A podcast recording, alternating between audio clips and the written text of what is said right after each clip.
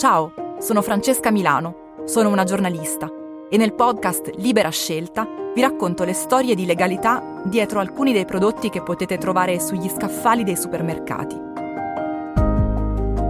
Libera Scelta è un podcast di Cora Media in collaborazione con Cop Lombardia e Libera Terra.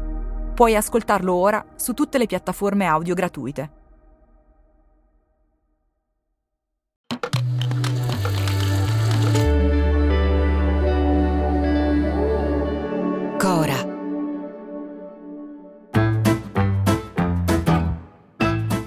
Sono Luca Bizzarri. Questo è un podcast di Cora Media e si chiama Non hanno un amico.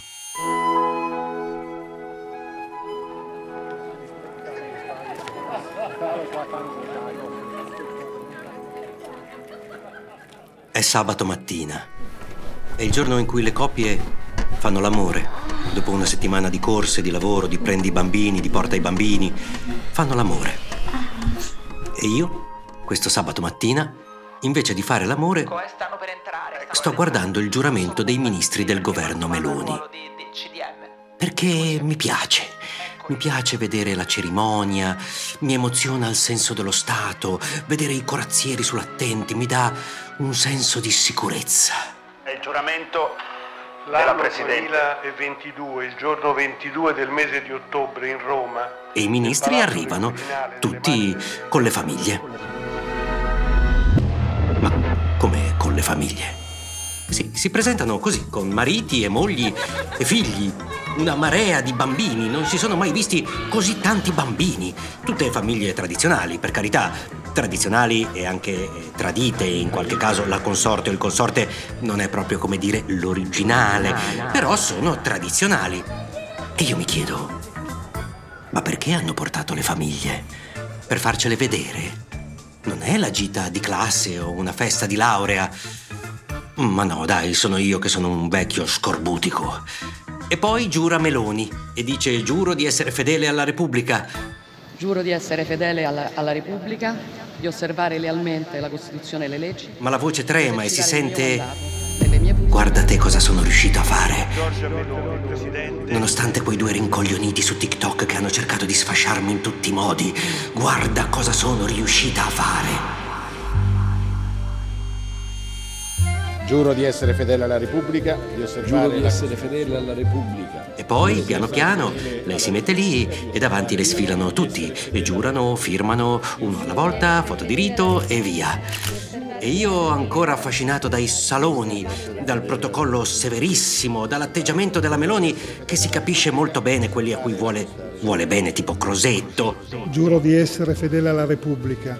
E quelli a cui darebbe fuoco con la diavolina, tipo Vabbè, quell'altro là, per esempio. Giuro di essere fedele alla Repubblica, di osservare. E mentre i ministri brindano, dentro di me, in contrapposizione alla mia fascinazione, in opposizione al mio senso dello Stato, mi sale il qualunquismo. Mi esplode un grillino nella pancia e penso, ma tutti sti ministeri serviranno a qualcosa? Se Licia Ronzulli, secondo Silvio Berlusconi, non secondo me, eh, poteva fare il ministro della sanità o quello del turismo, così, senza differenza, perché tanto è uguale, allora vuol dire che la competenza non serve. Ma non lo dico io, eh, lo spiega questa verità.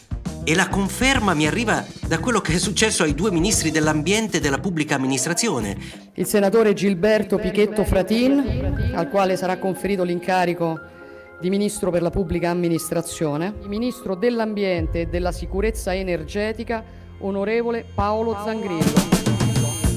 Meloni li annuncia, dopo l'annuncio loro dichiarano che ce la metteranno tutta nel loro ministero, ma tre minuti dopo arriva il dietrofront. Scusate, ci siamo sbagliati. Quello dell'ambiente va alla pubblica amministrazione e quello della pubblica amministrazione va all'ambiente. E per loro non cambia una virgola. Riscrivono la stessa dichiarazione cambiando il nome del ministero. E se non cambia una virgola per loro, vuol dire che quello che vanno a fare è una facciata, che non c'è nulla di concreto. Poi dicono, oh, vai via, grillino che vivi dentro di me, lasciami stare. E mentre penso, dai che ora cominceranno a lavorare e a salvare il paese, l'immagino stamattina, mentre per la prima volta entrano nei loro ministeri.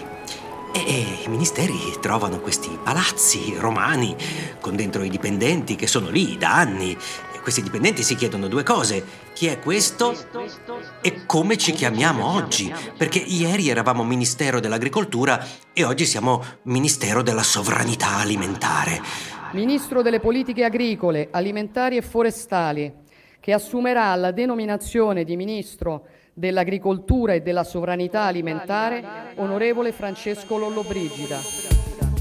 Che cosa cambia? La carta igienica. Ieri eravamo Ministero della Famiglia e oggi Ministero della Natalità. Oddio, non ci danno più i preservativi, ma che dovevamo fare? Eh sì, perché i ministeri sono a Roma e lì dentro c'è pieno di impiegati romani che sono maestri dell'ironia più sferzante, della cattiveria più pungente.